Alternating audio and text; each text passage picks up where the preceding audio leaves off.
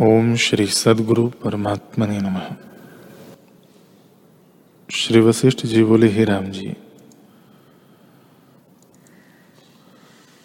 सर्व दुख का देने वाला और सब सुख का फल, सब ठौर, सब काल में सबको अपने कर्म के अनुसार होता है।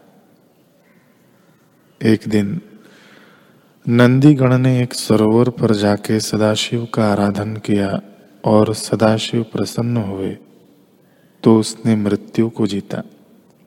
प्रथम नंदी था, सो नंदी गण नाम हुआ।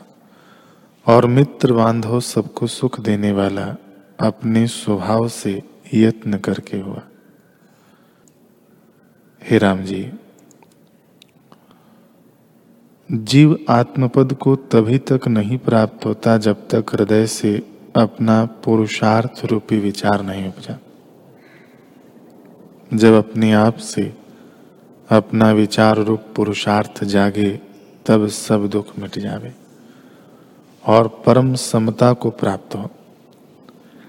ऐसा पद शास्त्र, अर्थ और पुण्य क्रिया से नहीं प्राप्त होता, जैसा अपने हृदय में विचार करने से होता है।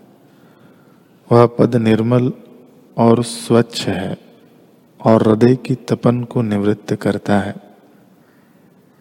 बुद्धि के विचार रूपी प्रकाश से हृदय का अज्ञान नष्ट हो जाता है और किसी उपाय से नष्ट नहीं होता।